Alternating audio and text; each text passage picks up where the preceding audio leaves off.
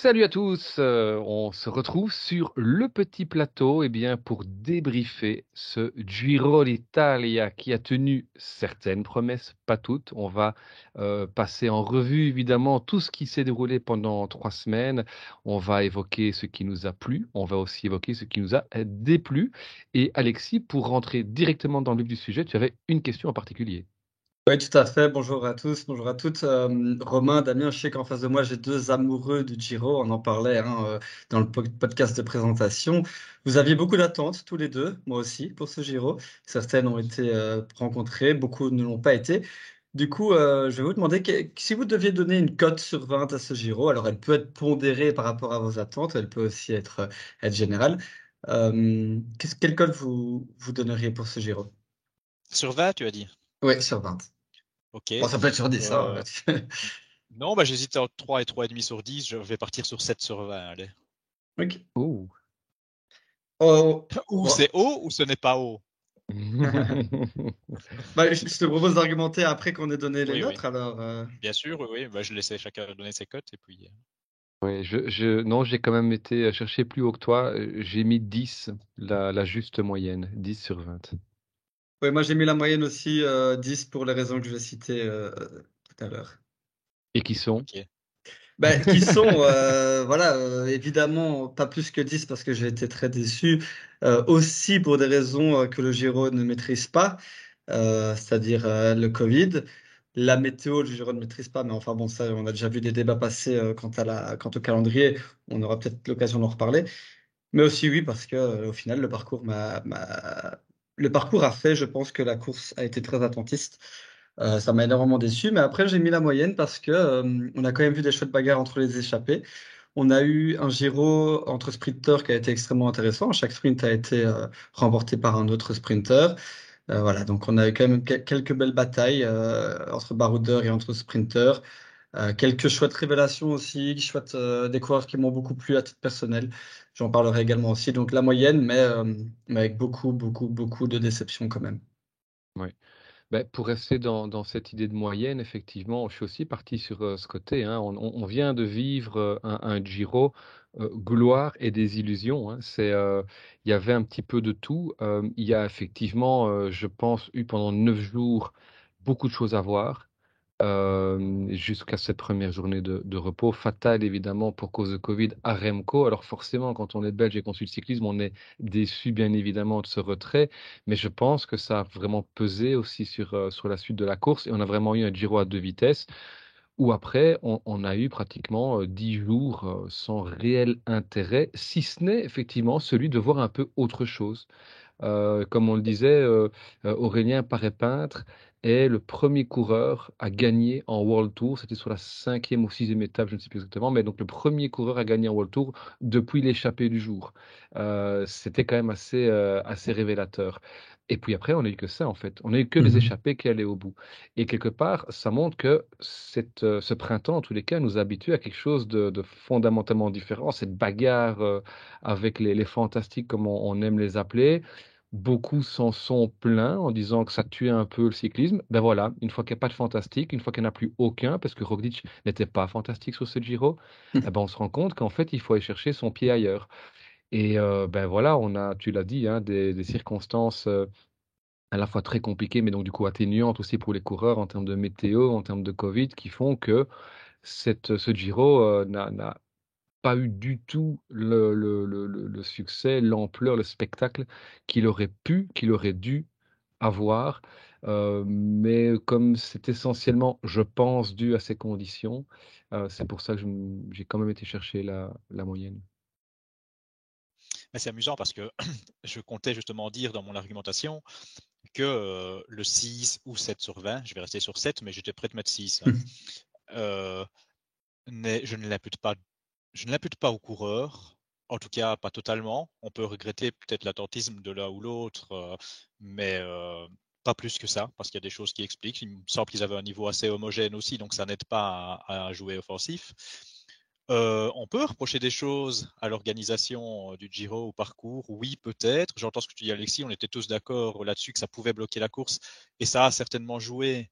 Mais de nouveau, le niveau homogène, plus des mmh abandons, je sais pas, moi, si Remco est toujours là avec beaucoup de temps d'avance, euh, peut-être que ça se passe pas comme ça. On attend peut-être pas le dernier chrono. Donc c'est aussi indépendant de leur volonté. Et bien entendu, la météo. Oui, on peut encore parler du calendrier.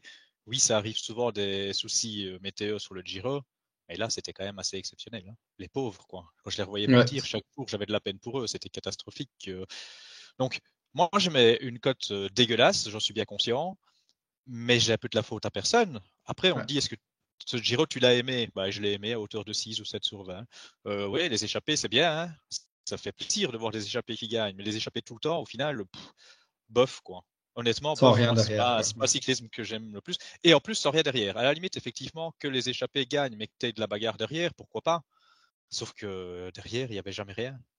Alors, euh, j'ai hésité entre 6 et 7, bah, je mets 7 pour le chrono, quoi. Le dernier chrono qu'on a beaucoup critiqué, qui nous a quand même valu euh, un spectacle avec euh, une histoire euh, de film hollywoodien hein, qui a quand même été assez extraordinaire. Là, j'avoue, j'ai vibré. Donc, euh, c'est peu hein, sur trois semaines, mais là, j'ai bien vibré.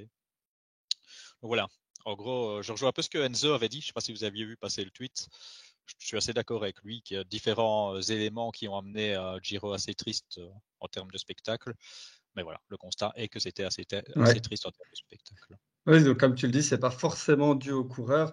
Euh, après, Romain, tu as dit quelque chose que je trouve assez intéressant. Tu as dit que Roglic n'était pas un fantastique sur ce Giro. Euh, moi, j'ai une question parce que Roglic, moi, il y a encore un an, j'étais persuadé qu'il pouvait rivaliser avec euh, Pogacar et a fortiori avec Vingegaard. Je suis loin de penser ça à l'heure actuelle.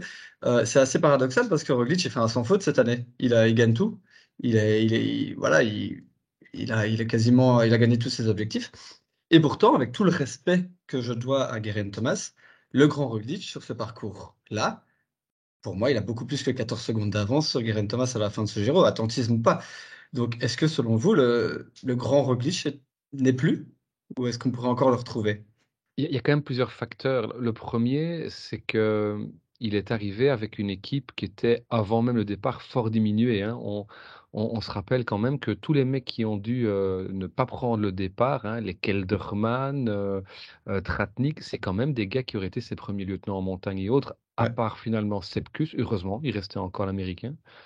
Donc, donc, il y a déjà ça. deuxième chose, il y a, je pense, le fait qu'il n'était pas si bien, on l'a vu en début de tour, oui, il a, il a un moment été prendre quelques secondes, mais dès le premier chrono, on s'est dit, ouh là là, il s'effondre, c'est pas le Roglic qu'on connaît. je dirais qu'on on a eu cette fois un Roglic qui était peut-être excessivement malin, mmh qui ne s'est jamais alarmé, mais on connaît sa force de caractère, et qui, je pense, a effectivement compensé une une forme, un talent qui est ben, malheureusement pour lui et pour ses, fans euh, sur le déclin. Il a su le compenser par un calcul, euh, je ne vais pas dire à la seconde près, mais euh, avant même le, départ du, chrono, tout le monde pointait Thomas. Hein. C'est presque une surprise, entre guillemets, qu'il gagne ce Giro, mmh quand on, voit où on en était arrivé au sommet des, des Trécimés. Donc, donc voilà, je, pense qu'effectivement, euh, il y, a, un déclin qui, est amorcé, sans doute déjà depuis un petit moment, hein, euh, mais, ici, on, en a eu la preuve. Alors, qu'est-ce que un, Roglic au sommet de sa forme aurait fait? On ne le sait pas. Qu'est-ce qu'un Evenepoel euh, qui serait resté soit sans Covid ou malgré le Covid aurait pu faire? On ne le saura jamais évidemment, mais on a quand même l'impression que euh, on, a ici un, vainqueur qui effectivement s'en sort bien. Et si ça avait été Thomas, ça aurait été la même chose. Si ça avait été Almeida, ça aurait été la même chose. Après, de nouveau, c'est pas pour toujours venir avec ça, mais je pense qu'on ne mesure pas assez les, le, supplice qu'ont été les, dix premiers jours de course mmh euh, à être trempé tous les jours, du début à la fin. Euh, ça, ça, a été un enfin, quand, quand, moi je vais rouler dans ce temps-là pendant une heure, c'est un calvaire. Alors je sais que c'est leur boulot, qu'ils sont payés grassement pour ça, mais ça doit rester malgré tout un calvaire pour eux aussi. Et quand c'est sur 10 jours comme ça, c'est, ça laisse des traces à la fois physiques et sans doute aussi psychologiques. Hein. On a rarement mmh. eu effectivement un, un Giro sans, sans âme comme on a eu cette fois-ci. Peut-être qu'il y a eu du spectacle, pas celui qu'on aurait espéré, mais il n'y a pas eu d'âme surtout dans le Giro. Moi, je suis d'accord avec tout ce que tu as dit, Romain, sauf un truc qui m'a marqué dans toute ton argumentation sur Roglic, c'est quand tu dis qu'on a eu ici la preuve qu'il était euh, sur le déclin. Moi, je ne prendrais pas ce Giro comme preuve, mais j'aurais du mal à répondre à la question d'Alexis, comme j'avais déjà du mal avant ce Giro, en fait. En fait, Roglic, il a toujours ces derniers temps des circonstances atténuantes. Toujours. Il en a encore cette fois-ci. Tu as parlé de l'équipe, mais on n'oublie pas aussi qu'il a chuté. Mhm. Ok, il n'était pas super bien parti, mais moi je voyais une montée en puissance qui s'amorçait quand même. Alors c'est pas du grand Roglic pour être repris par euh, Tao et Thomas là sur l'étape où il essayait quelque chose, mais on était encore loin de l'arrivée. Donc j'avais vraiment l'impression que la forme allait euh, monter, et puis il a chuté. Et comme pour d'autres, on ne sait pas quelles sont les, les conséquences de la chute. Est-ce qu'on n'a pas du grand Roglic parce que c'est le Roglic de maintenant? Je ne l'exclus pas du tout. Mais est-ce qu'on n'a pas du grand Roglic parce qu'il a chuté et qu'il y a eu euh, des conséquences? Ben, Je ne l'exclus pas du tout. Et le problème, c'est que ça, en fait, à chaque fois, il y a quelque chose avec Roglic, ou bien il est hors prise, ou bien il a chuté, ou bien il a eu une grave blessure avant, ou bien. Après, il est clair que du grand Roglic, je ne me rappelle pas depuis quand, je l'ai plus vu. Le vrai grand, grand ça fait longtemps. J'ai aussi l'impression qu'il y a des classes, c'est pour ça que je dis que je suis d'accord avec tout ce que tu as dit. Juste sur le côté preuve, je sais pas. J'attends encore de voir, encore une fois, mais peut-être qu'il va encore peut-être tomber ou quelque chose qui justifiera que. Euh, mais voilà, j'aurais un peu du mal à l'écarter de la catégorie fantastique. Et l'air de rien, ok, il gagne que avec 14 secondes sur Thomas, mais il gagne un Giro en étant, euh, bon, sais pas du grand Roglic, c'est pas très fort, mais il gagne un Giro. Quoi. Euh, juste euh, oui ou non, euh, si vous êtes Roglic, vous échangez ces quatre grands tours contre le Tour de France 2020 ou vous gardez les quatre grands tours? Je ne sais pas si tu as vu, tu les gardes. Je sais pas si tu as vu, j'ai parlé de ça avec Vélofuté. Moi, je pense que j'en sais rien, je suis pas cycliste pro. En tout cas, j'ai vraiment l'impression que dans le peloton, les avis même des coureurs pro seraient, seraient partagés. C'est normal. Parce que pour ces mecs-là, le tour, ça reste le Graal hein, quand même après, c'est quatre grands tours. Donc, euh, je sais pas. En fait, moi, euh, j'ai peut-être un problème avec la Vuelta que j'arrive pas à mettre euh, très prestigieuse. Donc, c'est vrai que finalement, les Vuelta ne m'apportent pas grand-chose. Par contre, le Giro, c'est déjà bien. Allez, j'échange. J'échange et on va, va pas en parler pendant des heures, mais euh, c'est une des raisons pour lesquelles, selon moi, ça se fera jamais l'échange euh, Volta-Giro sur le calendrier. Parce que est-ce que la Volta, elle souffre pas de cette, de cette réputation parce que c'est le troisième grand tour, que c'est le tour euh, où vont ceux qui ont raté leur année, où, vont ceux qui se découvrent, comme Evenepoel, comme Pogacar avant? Est-ce que c'est pas le calendrier qui fait ça aussi et voilà, qui ferait que le Giro n'accepterait pas d'échanger? Ben, je vais laisser Romain va avoir une belle argumentation. Moi, je vais répondre très court. Parce que je vois bien, il ligne un peu de la tête. euh, moi, je suis d'accord. Place sur le calendrier. Alors, avec les conséquences que ça a, que du coup, historiquement, maintenant, ça a moins de prestige. Donc, je suis pas sûr que si tu versé dans le calendrier, elle gagnerait, elle gagnerait beaucoup en prestige. Mais je pense que tout vient de là, effectivement, que c'est le troisième grand tour et c'est le grand tour de consolation pour essayer de mmh se rattraper. Ben ça, c'est inévitable. C'est le grand tour de consolation. et, je pense qu'il suffit de regarder le palmarès. on n'a pas un palmarès comme celui qu'on a, qu'on a au Giro. Et je ne parle pas évidemment celui du Tour. je crois que c'est juste une question, oui, de, de réputation, entre guillemets. et, je ne pense pas qu'inverser les deux grands tours aura, aura une incidence, ni sur la Volta, ni sur le Giro. Parce que si on inversait le Giro et qu'on le mettait en fin, de, en fin de saison, on le voit avec les courses italiennes de fin de saison, il y a quand même encore un attrait du peloton. Je ne veux pas dire que certains coureurs euh, misent tout, euh, tout là-dessus, mais autant euh, des coureurs misent leur saison, on l'a vu avec Remco, sur le Giro, certains le misent, enfin misent tout pardon, sur le tout, mais personne ne mise sa saison sur, sur la Volta. Si on inversait, est-ce que vraiment des coureurs miseraient sur la Volta? Je suis pas certain. Juste pour une question d'aura, je crois. Alors qu'en réalité, euh, le, Tour d'Espagne est aussi beau euh, et, chouette à voir finalement que, les autres. Hein. Mais euh, tout, vient, je pense, d'une question oui, d'aura. Ça, ça me fait penser un petit peu au fameux débat sur est-ce qu'il faudrait un sixième monument? On, a ici ben, trois grands tours et quelque part, c'est peut-être, oui, le, troisième grand tour qui est qui, n'est pas à hauteur des autres mais c'est un grand tour. Là, on n'a pas la possibilité de, choisir des monuments parmi les grands tours. Donc, euh, mais c'est clair qu'il est un cran en dessous des autres. bon, on a, on a aussi beaucoup vu les questions. ça irrite parfois aussi qu'on se la pose. Euh, est-ce que Remco aurait gagné? Est-ce que le tour aurait été différent avec Tao, avec, euh, avec les autres? On peut y répondre. on peut aussi. voilà.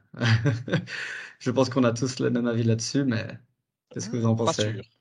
En tout cas, sur le scénario du, Giro, est-ce que, ça, est-ce que le scénario aurait été différent si Remco était resté? Oui. Ah oui, mais moi j'ai pas envie de parler que de Remco en fait.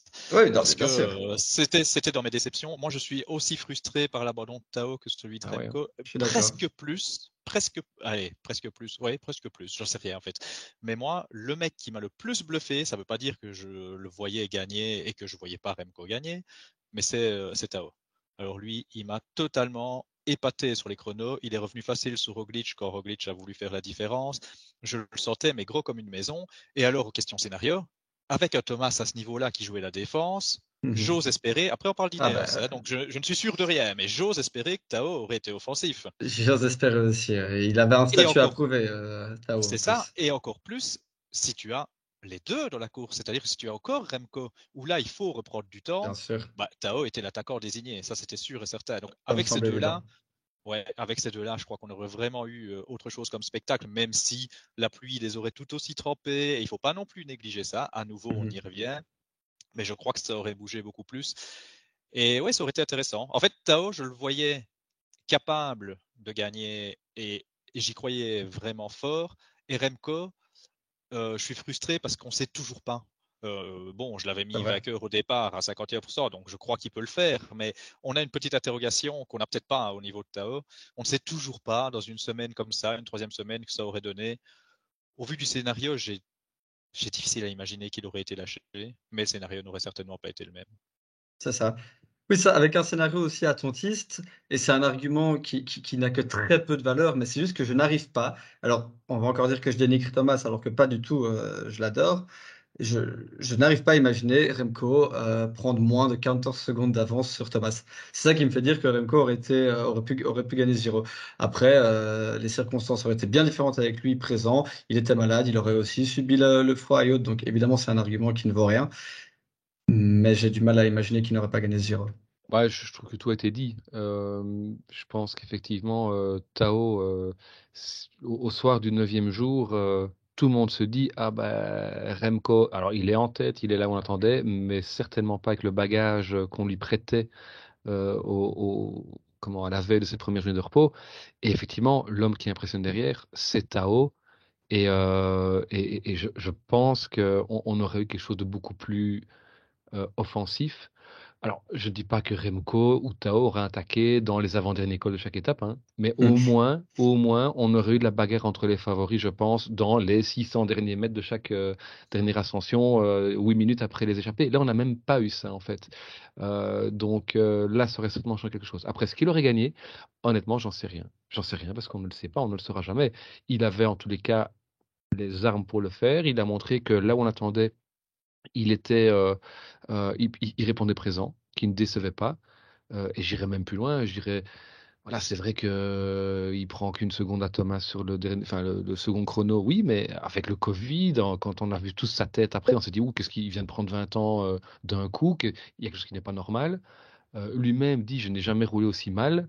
Enfin, mais il gagne, il gagne un, chrono face à des mecs qui sont pas non plus, euh, euh, comment, enfin c'est pas des amateurs, hein, donc euh, donc voilà, on, a toujours ce manque de vraiment de pouvoir comparer Remco au tout meilleur dans la haute montagne sur le long terme. on, l'avait vu face à des, des Mas, des Ayuso, des Rodriguez l'année passée, mais pas face à Roglic en fin de tour. Ici, ben, on ne l'aura pas vu non plus. Euh, visiblement, de ce que je crois comprendre, on, devrait le voir en 2024 sur le tour, apparemment. Euh, ça, c'est encore autre chose, évidemment. On est tout aussi perdu qu'avant le, Giro. Ouais, ouais. Après, voilà, il y a, eu effectivement ben, Remco, Tao, on a cité euh, ben, Roglic, Thomas, il y en a évidemment beaucoup d'autres. Et comme, comme on disait, c'est un, Giro qui a permis aussi quelque part de mettre en vitrine ou en valeur d'autres coureurs qu'on n'attendait pas forcément. Euh, est-ce que, euh, je propose de faire un, petit jeu, euh, mmh. quels sont finalement les trois coureurs qui peut-être ont été pour vous la révélation de ce Giro? C'est-à-dire les trois coureurs que vous n'attendiez absolument pas au niveau où on les a vus sur, sur ces trois semaines oui, ben, je vais tricher avec la troisième place. je vais dire un peu d'Italie. Je vais peut-être un petit peu expliquer après. En numéro 2, euh, j'ai hésité à le mettre en numéro 1 en fait avec ces quatre deuxièmes places d'étape. Vous voyez de qui je parle, bien entendu. Eh ben non, parce que je parle de Jonathan Milan. Et en numéro 1, Derek G. évidemment, euh, même là-dessus, on arrive à avoir des réponses euh, communes. Jonathan Milan, je, je pensais que j'allais être le seul à l'avoir. Euh, parce que, évidemment, révélation, je connais Jonathan Milan, mais bon, j'ai quand même envie de le mettre dans les révélations. J'en parlerai, mais pareil. oui, ben, je vais mettre Milan en 3. Je vais tricher complètement parce que je vais viser plus large que le, le Giro. Je vais viser tout le printemps, mais Ben, ben Lee. Euh, que j'imagine, même, même malgré ces Ardennaises, je ne l'imagine pas à ce niveau-là. Et euh, premier, Derek G, évidemment. Et toi, Romain? Bah, je vais commencer par le premier parce que c'est Derek G. Hein. je, pense que on, ne peut pas citer quelqu'un d'autre. Et alors euh, pour le deuxième et le troisième, pour les révélations, j'ai envie de mettre en deux le champion d'Italie, Filippo Zana, mm. qui était connu chez les espoirs, mais qui n'a encore rien prouvé chez, chez les seniors et qui bah, qui s'offre une victoire de prestige euh, au-delà du fait qu'il a déjà, enfin, qu'il avait déjà beaucoup, travaillé pardon, pour, euh, pour son leader. Et en trois, comme révélation, de nouveau, on pouvait l'attendre, mais je vais citer Ilan Van Wilder. Moi, je vais rebondir sur Zana, alors, euh, puisque j'ai dit un peu d'Italie. Fatalement, il faisait partie d'un peu d'Italie. L'Italie, en fait, c'est quand même une nation, très grande nation du cyclisme qui est sur le déclin depuis un moment. Et la révélation pour moi, c'est que finalement, ils ont gagné pas mal là sur ce Giro. On a eu du, du on a eu du Zana, on a eu bah, du Milan, on a eu Zaine, euh, j'en oublie peut-être. Et alors, euh, si je devais sortir un nom vraiment en révélation et qui tombe dans la peu d'Italie, c'est Frigo. Mmh. Frigo, mmh. Euh, il s'était montré un tout petit peu avant le Giro, mais je l'attendais quand même pas avec une telle caisse sur un Giro aussi difficile, pouvoir encore se montrer comme ça. C'est voilà. Si je devais choisir un seul nom chez les Italiens, je dirais Frigo. Oui. Par contre, toi, Alexis, tu as choisi un autre nom, tu as choisi Milan. C'est marrant parce que effectivement, euh, euh, Damien en a parlé aussi. Pourquoi, pourquoi Milan alors euh? bah, Simplement parce que, voilà, comme je disais, je connaissais Milan, je, savais, je connaissais son potentiel, mais je ne m'attendais pas, très honnêtement, et c'est peut-être ça aussi une petite définition de révélation, je ne m'attendais pas à ce qu'il soit aussi rapide, en vitesse pure, pendant si longtemps, dès, dès, cette année. Donc, révélation Jonathan Milan. Euh, pour moi, ça rentre totalement dans le cadre révélation parce que, euh, effectivement, comme dit, on le connaissait, mais on ne s'attendait pas à ce qu'il aille si vite. On ne s'attendait pas peut-être à ce qu'il encaisse aussi bien la montagne. Mm. Et euh, moi, je voudrais quand même voir qui avait parlé de Jonathan Milan pour le maillot cyclamen. Et il était en tête avant l'abandon des Groves et des Pedersen. moi, j'ai une pensée ici pour Vincent du coup tordu qui avait voulu évoquer son nom. Je suis pas sûr qu'il avait cité, mais je sais qu'il parlait de lui quand ils ont fait leur, leur preview avec Enzo et, et Tib. Mais à part lui, j'ai entendu personne qui parlait de mmh. Milan pour le cyclamen. Donc, pour moi, oui, mmh révélation, même si on le connaissait. Moi, j'ai voulu euh, pointer Ilan Van Wilder hein, en, 3 parce que, alors, 12e au classement général, c'est un beau classement. On aurait pu, on aurait voulu le voir plus haut, mais il ne faut pas oublier qu'il a travaillé quand même pendant les 9 premiers jours pour son leader. Euh, où il s'est laissé décramponner de façon totalement volontaire pour en garder sur la pédale. Et donc, il a commencé finalement son tour d'Italie au dixième jour, avec déjà pas mal de retard sur les autres. Et euh, quand on analyse finalement Ilan Van Mulder sur les deux dernières semaines du Giro, euh, il avait clairement le niveau d'un top 10 et il aurait pu aller jouer avec des Arensman, des Dunbar sans aucun problème. Donc, je pense que il nous a de nouveau, ce n'est pas un coureur qu'on découvre, mais c'est un coureur qui se révèle et qui, en tout cas, confirme tout le potentiel qu'on lui prête et qui peut clairement viser, peut-être déjà sur la Volta prochaine, un top 10. Et alors, on a cité tous, évidemment, numéro 1, Derek G. Petite question, est-ce que vous aviez déjà entendu Normalement, oui. Quoique, est-ce que vous avez déjà entendu son nom depuis le début de la saison? Non.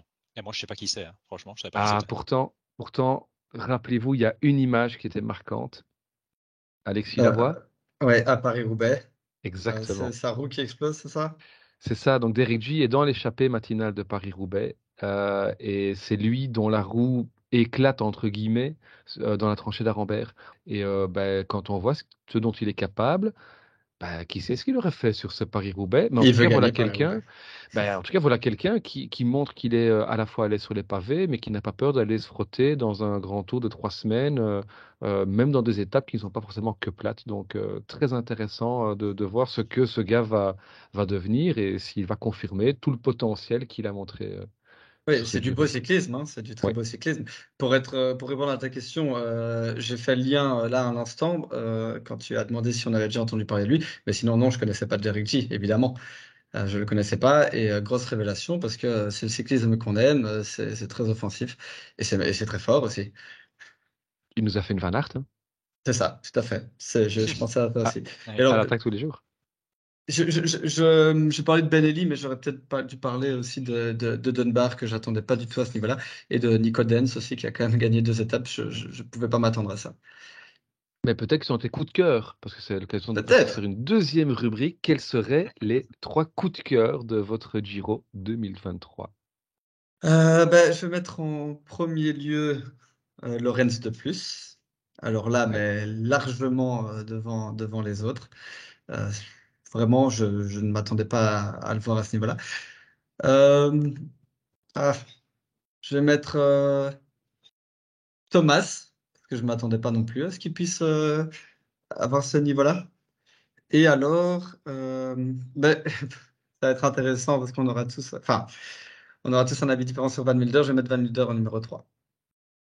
Avec, je vais quand même faire, parce que je n'ai pas euh, d'histoire particulière avec lui du tout, mais je vais quand même faire une mention honorable pour Thibaut Pinot parce que je me moque souvent de lui en off, mais j'avoue que jamais je me serais attendu à ce qu'il soit autant à l'avant et qu'il ait une si belle euh, euh, place finale. Donc je dois avouer que j'avais tort à ce niveau-là. Alors, j'assure tout le monde qu'on ne s'est pas concerté, mais magnifique transition d'Alexis et passe décisive pour Dame qui a mis dans ce numéro 3 de son classement Thibaut Pinot. non, mais Thibaut Pinot, euh, magnifique. Alors, euh, moi, pareil, j'ai pas l'accroche que les Français peuvent avoir avec Thibaut Pinot. Mais là, euh, à un moment donné, le mec qui est là sur sa dernière saison, qui te dit ah, je vais jouer à général, puis oh, il commence déjà à aller faire des points dès le départ pour le maillot de la montagne. Je dis bah, je comprends pas, qu'est-ce qui lui arrive à lui Et puis, euh, phénoménal, il, est- il essaye dans tous les coups, etc. Euh, vraiment du cyclisme comme on l'aime. Vraiment comme on l'aime. Et, et moi, j'adore, j'adore ce, ce cycliste qui, qui, au final, même quand il est placé, va encore prendre des échappées, essaye encore des choses. euh, Et je suis bien content qu'il arrive à avoir ses objectifs finalement euh, bien Ouais. mérités. Très très content pour lui. Alors en numéro 2, j'ai placé, je triche encore, j'ai placé, j'ai placé Israël. C'est pour ne pas reparler de Derek J uniquement, puisque c'est lui le fer de lance, mais Israël dans son ensemble, c'est une équipe qu'on dit souvent qui est insipide et on ne se trompe pas généralement quand on dit ça. hein. Mais là, euh, je ne sais pas ce qui leur est arrivé cette fois-ci. Donc j'ai déjà mentionné Frigo, on a Clark qui a été devant, on a Berwick qui a été devant, un tout petit peu Richie Taylor qui a essayé. Donc vraiment Israël, euh, je l'ai trouvé très agréable à suivre sur ce Giro. Et alors, euh, au- au-dessus, je retriche. Lorenz, je sais pas si euh, ça se dit, Lorenz. Euh, coup de cœur pour Lorenz Rex pour euh, son côté offensif et pour sa participation à Bistro Vélo. Faut aller écouter si vous ne l'avez pas Ouais. écouté. Super sympa le gars. Et alors, bah, de plus pour ce que tu as dit. De plus, quel bonheur de le voir à ce niveau-là. J'y croyais plus. Énorme coup de cœur de le revoir comme ça. Avant ton top 3, euh, Romain, euh, oui ou non, Lorenz de plus à Quicksec l'année prochaine? Ah, c'est ce qu'on veut ou ce qu'on croit? Les deux. Si je veux, oui. Ce que je crois, aucune idée. Mais ce que je veux, oui, clairement. Euh, si je veux, non. Parce que je le verrais bien euh, leader euh, sur les courses étapes chez, chez l'Auto Destiny. Euh, et si j'y crois, non. Ok, moi j'y crois, mais on y reviendra en fin de saison. Et tu le veux Bah oui, oui, euh, une, une- une armada belge autour de Remco, euh, moi je prends. hein. Mhm. Oh, enfin, Romain, ton top 3. Mais, euh, les, les coups de cœur, et on va parler que des gars qui ont terminé ce, ce Giro. Mhm. Euh, mais donc, euh, je vais, je vais rejoindre notamment des noms qui ont été cités hein, en, en trois. Je vais prendre effectivement Thibaut Pinot qui nous a offert euh, quelque chose effectivement de, de super intéressant. On aime le cyclisme pour ça, et, et quand c'est Thibaut Pinot, on l'aime encore un peu plus. C'est, comme ça. Même quand on n'est pas français, c'est, ça nous prend. Donc euh, voilà. En deux, je vais mettre Filippo Zana euh, parce que quand tu as le maillot de champion de ton pays, que tu es sur le grand tour de ton pays, que tu travailles, que tu vas remporter une victoire, euh, c'était où? C'était à Montebondon, je ne sais plus. Enfin, c'est une victoire de, de, de prestige devant d'ailleurs Thibaut Pinot. C'est, enfin voilà, le, gars a été au-delà de ce qu'on attendait et, voir ce beau maillot de champion d'Italie qui est un magnifique maillot, lever les bras sous l'Italie, c'est, c'est une superbe image. Et en un, je suis assez d'accord. Je vais parler de Lorenz de plus, qui, on est belge, hein, faut pas se le cacher. Je pense que j'étais français, j'aurais inversé De Plus et, Pinot, ou, De Plus n'aurait peut-être même pas été dans le top 3, mais, mais De Plus, il renaît. C'est quelqu'un qui, on, parle d'ici il y a 7-8 ans, était peut-être la meilleure carte belge sur un grand tour en devenir, en tous les cas, la meilleure carte en devenir. Euh, avant qu'on arrive aussi euh, Björg, Björg Lambrecht, hein, regretté euh, Björg Lambrecht, c'était les deux meilleurs grimpeurs certainement belges. Et là, on voit que bah, il, a joué le, coup à la Ineos, hein, c'est-à-dire qu'il est effectivement ce lieutenant fidèle qui, sans faire de bruit, s'offre un top 10. Qu'est-ce que ça aurait été si depuis ça avait pu jouer sa carte personnelle dans une autre équipe On ne sait pas. Est-ce qu'il aurait été plus loin? Je ne sais pas. Mais bref, c'est pour le suiveur belge que, que, je suis et le suiveur belge qu'on est tous les trois ici, c'est la belle histoire de ce, de ce duo. En tous les cas, c'est ce qui nous a consolé euh, sur euh, les deuxième et troisième semaines, évidemment, après l'abandon de Remco. Moi, j'ai une petite question pour vous. Euh, de plus, top 3 des meilleurs équipiers sur ce Giro Moi, je dis oui sans hésiter. Hein. Il y a, que il y a match avec Kus de toute façon. Je, mais, je, pensais aux trois, mais oui, en tout cas, en montagne, sans, sans sourciller une seule seconde. Avec Kus aussi, bien sûr. Et, d'ailleurs, je, moi, je me demande, hein, c'est pour ça que j'y crois pour l'année prochaine, est-ce que de plus, il n'a pas plus à gagner euh, en étant équipier? Est-ce que ça dépend. En fait, on en parlera aussi avec Van Wilder. Euh, est-ce qu'il veut être euh, leader pour faire des top 10 ou équipier de, Remco? Pour moi, les... voilà. faut voir, équipier de Remco ou bien alors s'il va chez l'auto, équipier de Lennart Van Edveld. Quoi. Oui, ça marche aussi. pas grand-chose, il sera ça équipier. Marche aussi. Lennart Van Elvel qui a écrasé, petite parenthèse Giro, qui a écrasé l'Alpizer tout. En même temps, c'est une course effectivement euh, qui est davantage pour les, les, enfin, les, espoirs que. Ouais, il y avait Oscar Only quand même. Hein. Voilà, ouais, seul, seul qui termine à moins de 6 minutes d'ailleurs, hein, donc c'est voilà. Mais euh, et, et, sinon, bah, qui, qui, fait encore troisième du, euh, du Mercantour, hein, euh, derrière, euh, mhm. derrière Carapace. Devant Martinez, hein, Lenny Martinez, qui est plus jeune, hein, il faut l'avouer, mais tout à fait. Oui, oui, mais oui, quand même très bien parce qu'il faut aussi avoir. Alors là, on sort carrément du cadre, hein, mais juste en deux secondes, il faut avoir le mental hein, aussi pour revenir après ce qu'il a connu. Bien sûr. Hein. Bien sûr. Euh, franchement, il revient très fort. Et sinon, voilà, euh, bon, on a parlé au début, on a, on, a tout fait pour apporter une note positive à ce Giro en parlant de nos coups de cœur, de nos révélations. Euh, il y a quand même un mot qui est souvent sorti en ce début de, de podcast, c'est déception. Quelle, quelle serait, vous, votre déception sur, sur ce Giro? alors moi j'ai dit dans la révélation un peu d'Italie, dans la déception un peu d'Italie. Euh, un peu d'Italie avec trois noms. Alors c'est un peu particulier, il y a Eolo qui a été gagné pourtant et porté le maillot bleu, etc. Mais Fortunato et alors surtout Fortunato, mais même Albanese, ils avaient deux leaders là dont j'attendais énormément. Fantomatique. Euh, Albanese, on l'a tout petit peu vu, mais pour moi, il s'est planté sur les, choix qu'il a fait. Après, de nouveau, ils étaient peut-être pas bien, etc. Hein, je ne leur jette pas la pierre. Et je vais le préciser une fois pour toutes, déjà pour toutes les déceptions, on ne connaît pas l'état des coureurs dans lequel ils étaient et tout ce qu'ils ont fait. Peu importe, c'était extraordinaire déjà de, ramener, de rallier l'arrivée. Mais j'en attendais plus. Et en troisième homme dans cette top d'Italie, Lorenzo Rota, ça aurait été bien qu'il soit quand même sur le Tour d'Italie. Moi, je pensais qu'il participait. Mm. Euh, ah, bah, il y était. apparemment, il y était, mais je ne sais pas. Je l'ai pas vu. Donc voilà. Euh, alors sinon en deux, bah, Alexis, tu as vendu un tout petit peu la mèche. Sorry. Van Wilder. Alors on le retrouve donc ah dans tous nos classements. Alors en déception, j'explique tout de suite hein, un petit peu pourquoi. Euh, pas du tout en déception euh, sur son niveau. Je trouve qu'il a confirmé tout son potentiel. on a là quelqu'un qui est prêt à jouer même sur des grands tours et que j'aimerais voir rouler pour lui. Mais pourquoi en déception? Parce que quand tu es si loin, on l'a vu avec Pinot qui était plus près, mais prends une échappée, mon Dieu comment tu peux rester là Alors on va me dire, j'entends déjà le truc et j'imagine que c'est ça, mais pour moi c'est pas génial comme explication. Il veut peut-être voir ce qu'il vaut à la pédale face aux meilleurs en restant avec les leaders, vraiment jouer contre eux de manière régulière, si je puis dire. Mais bon, va chercher ton top 10, va chercher une, étape peut-être, prends-les, les échapper. Moi, j'étais vraiment très, très, très déçu Euh, je ne le critique pas ici et je ne sais pas même si ce n'a pas été demandé, j'en sais rien, hein, je ne sais pas ce qu'on leur a donné comme consigne, mais c'est une déception personnelle. C'est pas lui qui est décevant, c'est une déception personnelle de ne pas l'avoir vu aller devant et nous avoir fait vibrer peut-être pour une victoire d'étape et aller chercher ton top 10 à coup d'échappée. Si je puis juste me permettre, je comprends totalement ta déception. Euh, la réponse que tu donnes est une réponse évidemment évidente, mais moi j'ai envie d'aller plus loin. Je ne pense pas que euh, ce soit lui qui voulait se prouver à lui-même qu'il pouvait, euh, enfin ce qu'il pouvait faire, parce que je pense qu'il c'est quelqu'un qui a beaucoup de confiance en lui et il savait qu'il allait être aussi fort. Je pense qu'il voulait prouver à Patrick Lefebvre parce qu'ils sont en train de négocier sa prolongation de contrat et il veut, Patrick l'a dit, il veut des assurances euh, de euh, voilà certaines certaines garanties comme quoi il pourrait être leader sur certains tours, notamment la Volta. Et je pense que c'est pas à lui-même qui voulait le prouver, mais c'est à Patrick pour lui dire sur cette Volta, je veux être le leader et je veux avoir des lieutenants pour moi, sinon je pars. Je pense que c'est ça, c'est plutôt ça.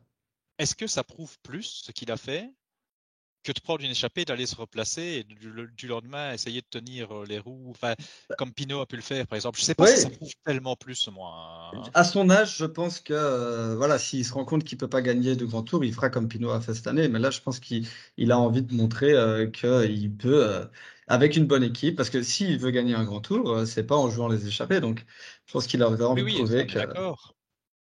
Voilà, c'est une hypothèse. Hein. J'imagine que c'est ça, parce que je vois pas pourquoi il l'aurait pas fait sinon. Oui, oui, après je te rejoins. De toute façon, c'est ce que je disais aussi au départ. Je pense que c'est une question de prouver des choses, mais euh, voilà, j'ai trouvé ça un peu dommage. et, je clôture vite avec euh, mon top 3, parce que je vais juste le citer, parce qu'on en a déjà parlé. Ma déception numéro 1, c'était pas un coureur, c'était fatalement les abandons. Remco et Tao surtout, mais on en a parlé au début d'émission, donc je reviens pas dessus. Ouais, c'est difficile euh, d'en sortir trois. J'ai envie de parler de Jack Egg. Je veux pas être trop dur avec lui, mais euh, voilà, il finit à 34 minutes. Alors peut-être, j'avoue qu'il y a certaines étapes que j'ai pas pu suivre euh, pour des raisons XY. Peut-être qu'il a perdu du temps là ou autre euh, pour des raisons que je ne connais pas. Mais ça fait quand même plusieurs enfin plusieurs courses, on va dire, que Jack Egg me, déçoit alors qu'on attendait beaucoup de lui. Voilà. J'ai envie de mettre J. Vine parce que j'attendais beaucoup de lui. Bon, il n'y est pas pour grand-chose. Enfin, il a, il, a eu, il a eu beaucoup de malheur, mais j'attendais plus de lui. Et euh, qui est-ce que je peux mettre en troisième? On va dire Gaviria parce que c'est le seul sprinter qui n'a pas gagné. C'est vrai que Gaviria, c'est un peu étonnant. Hein. Ce, qu'il n'a pas fait, je vais, j'allais dire ce qu'il a fait, mais ce qu'il n'a pas fait, parce qu'il faisait un bon début de saison en plus.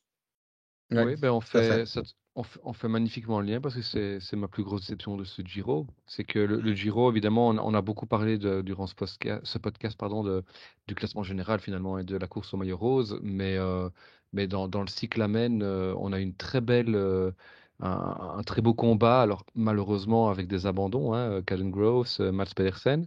Mais finalement, celui qui n'a jamais été dans le coup, c'est le seul sprinter à ne pas avoir remporté son étape, bah, c'est Gaviria. Alors que mmh pourtant, il y avait quand même des choses à faire.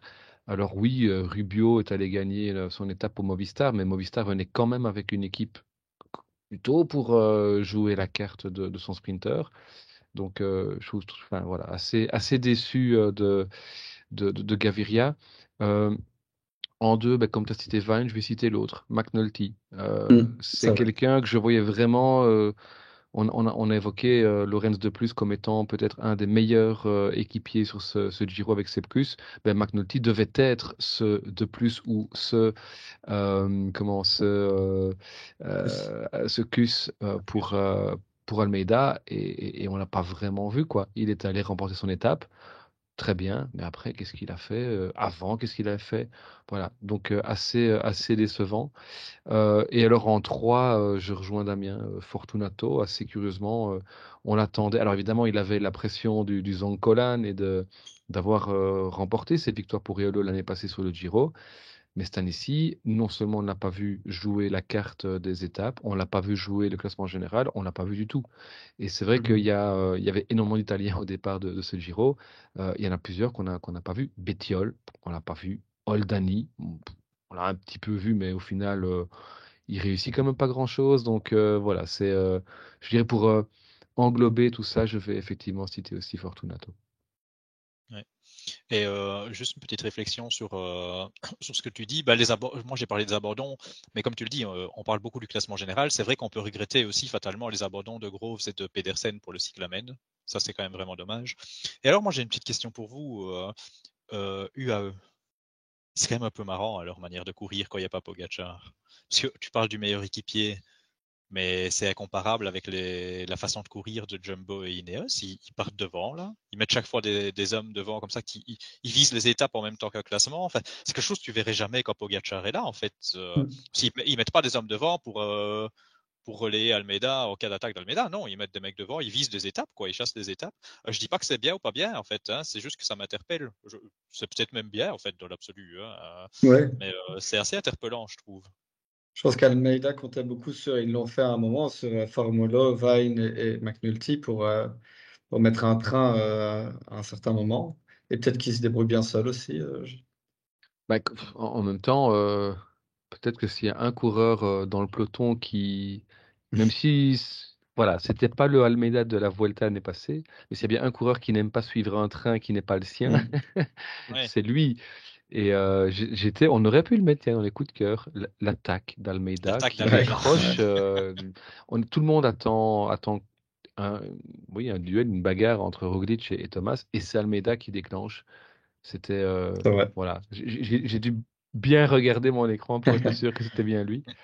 mais c'est vrai que pour revenir sur ce que tu disais que UAE, je ne sais plus sur quelle étape c'est, mais il y a un moment hein, où, c'est UAE qui fait le train sur le peloton, enfin dans le peloton pour revenir sur l'échappée, et qui emmène l'échappée, c'est Ulissi. Euh, Ulissi qui en plus n'était pas le plus fort dans ces étapes. Donc très très curieux. On, a eu un petit peu ce qu'on a pu voir avec Ineos sur les sur les classiques. Euh, une équipe qui court parfois un peu à contre-temps, parfois qui court superbement, euh, qui, qui, se cherche peut-être simplement aussi quand euh, son leader charismatique n'est pas là et qui a besoin de se réinventer. Et qui, voilà, j'ai envie de, de saluer ça parce que je me dis que finalement, c'est quand même une volonté d'assurer aussi un peu le spectacle et de jouer aussi autre chose que l'attentisme pour aller chercher une troisième place au général à la fin.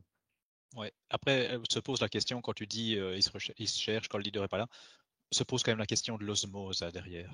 C'est pas la première fois qu'on voit ça. Hein. Une fois que Pogacar est pas là, quand, quand, quand les mecs, allez, Vine par exemple, quand on entend ses déclarations au départ, il n'est pas là pour jouer le mhm. parfait équipier. Hein. Quand tu avais eu Ayuso Almeida l'année passée ensemble, ça fonctionnait pas bien non plus. Euh, hein.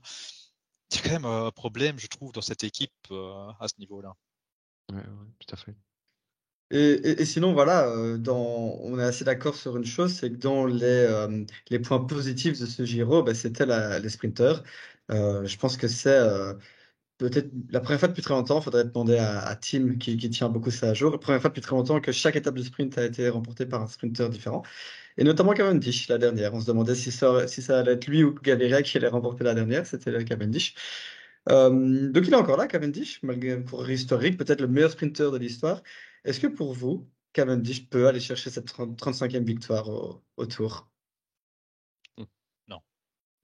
Non, mais moi je suis même pas nuancé. Après, euh, j'espère que je ne passerai pas pour un con en juillet, mais euh, je suis assez d'accord avec toi. Il y aura trop de bons sprinteurs devant, non, j'y crois pas. Et il n'a pas de train aussi. Oui, et en plus, euh, ceci dit, euh, je vais peut-être passer pour un con parce que je rappelle quand même que quand je suis passé euh, chez notre ami Sacha Tavolieri, j'ai quand même dit bon, Cavendish, de toute façon, il sera déjà plus hmm. là à Rome, hein, il ne verra pas à Rome, il aura abandonné avant. Ben voilà, ça m'apprendra. Non, euh, pareil, je ne le vois pas gagner sur, sur ce tour. Et je souhaite qu'il ne gagne pas parce que ça reste une icône pour nous Belges, même si évidemment on vit des cyclismes totalement différents. voilà, mais sinon, euh, vraiment, de, si j'essaie d'être objectif le plus possible, je pense effectivement que, vu le parcours du Tour de France, qui est très montagneux, c'est vrai, mais qui possède aussi 7-8 étapes capables d'offrir un sprint massif, on risque d'avoir des, parce qu'on n'a pas encore évidemment la startlist, mais on risque d'avoir des, équipes qui vont mettre le paquet pour le sprint aussi, avec notamment des Van Der Poel, des Philipsen et compagnie, qui, euh, c'est, mmh voilà, c'est, au moins du même niveau que les Milan, Groves et Pedersen. Oui, c'est sûr. Ben, justement, en parlant de Tour de France, euh, c'est déjà bientôt. On se retrouve déjà bientôt pour, euh, pour débriefer. Allez, pas débriefer justement, mais pour parler de, de ce Tour de France. L'excitation monte petit à petit.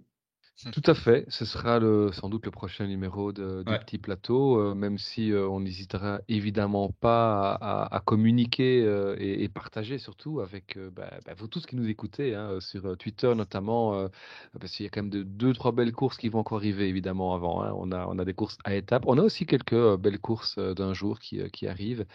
Mais donc, euh, on va rester évidemment connecté, on va rester attentif à tout ça. Et euh, on se retrouve euh, ben, assez rapidement pour euh, déjà le deuxième grand tour de cette Mhm. saison.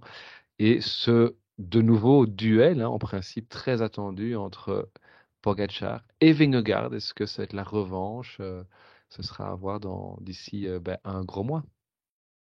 On a hâte. Ouais, a hâte. à fond. Allez, on se retrouve bientôt. Ciao. Ciao tout le monde. Merci à tous. Ciao. Salut. Merci beaucoup.